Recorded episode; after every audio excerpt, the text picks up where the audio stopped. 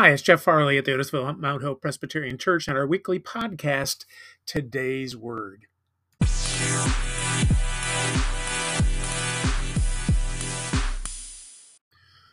We're talking about proclaiming hope uh, from Luke chapter 4, verses 16 to 21. Jesus went back to Nazareth, where he had been brought up, and as usual, he went to the synagogue on the Sabbath. When he stood up to read from the scriptures, he was given the book of Isaiah, the prophet. He opened it and read, The Lord's Spirit has come to me because he has chosen me to tell the good news to the poor. The Lord has sent me to announce freedom for prisoners, to give sight to the blind to free everyone who suffers, and to say, This is the year the Lord has chosen. Jesus closed the book, then handed it back to the man in charge and sat down.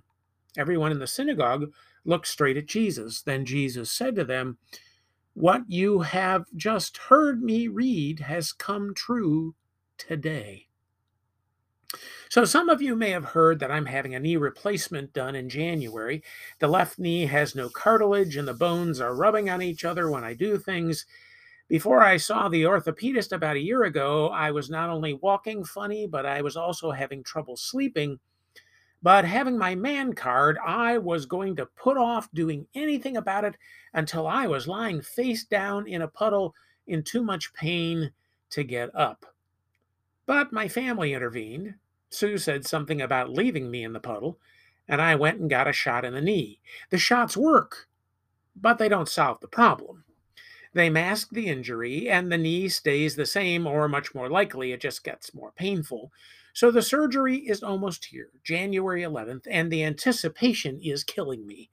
The anxiety, the details, the preoperative tests, doctor's visits, scheduling stuff like PT, dealing with insurance, Am I ready?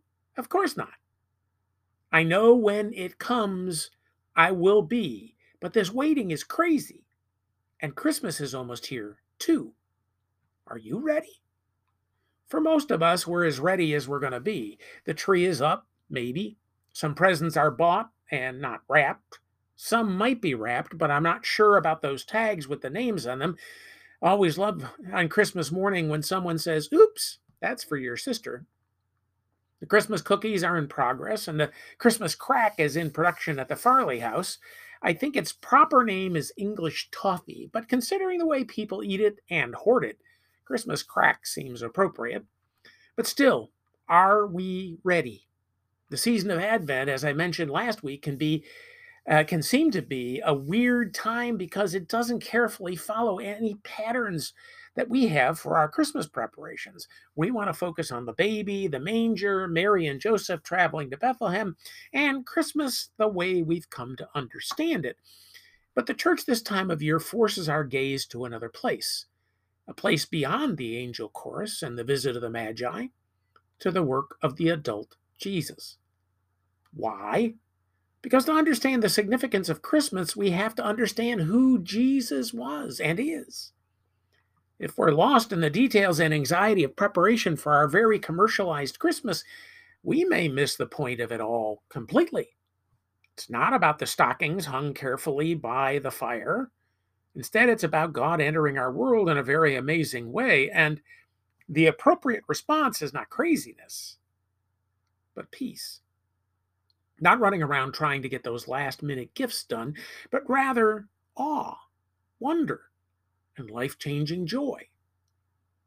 Kind of like what those shepherds felt after seeing and hearing the angel chorus, and what Mary and Joseph felt as the shepherds wandered away.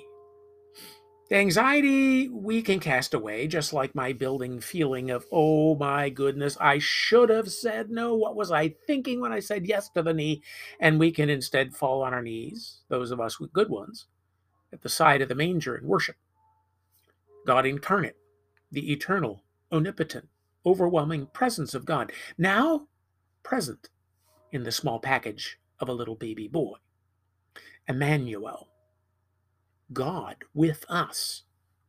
The one who heals our rift with the creator of the universe, offering us the opportunity to come and follow him, learn from him, emulate him, live like him, and experience what it's like to be the child of the Most High God.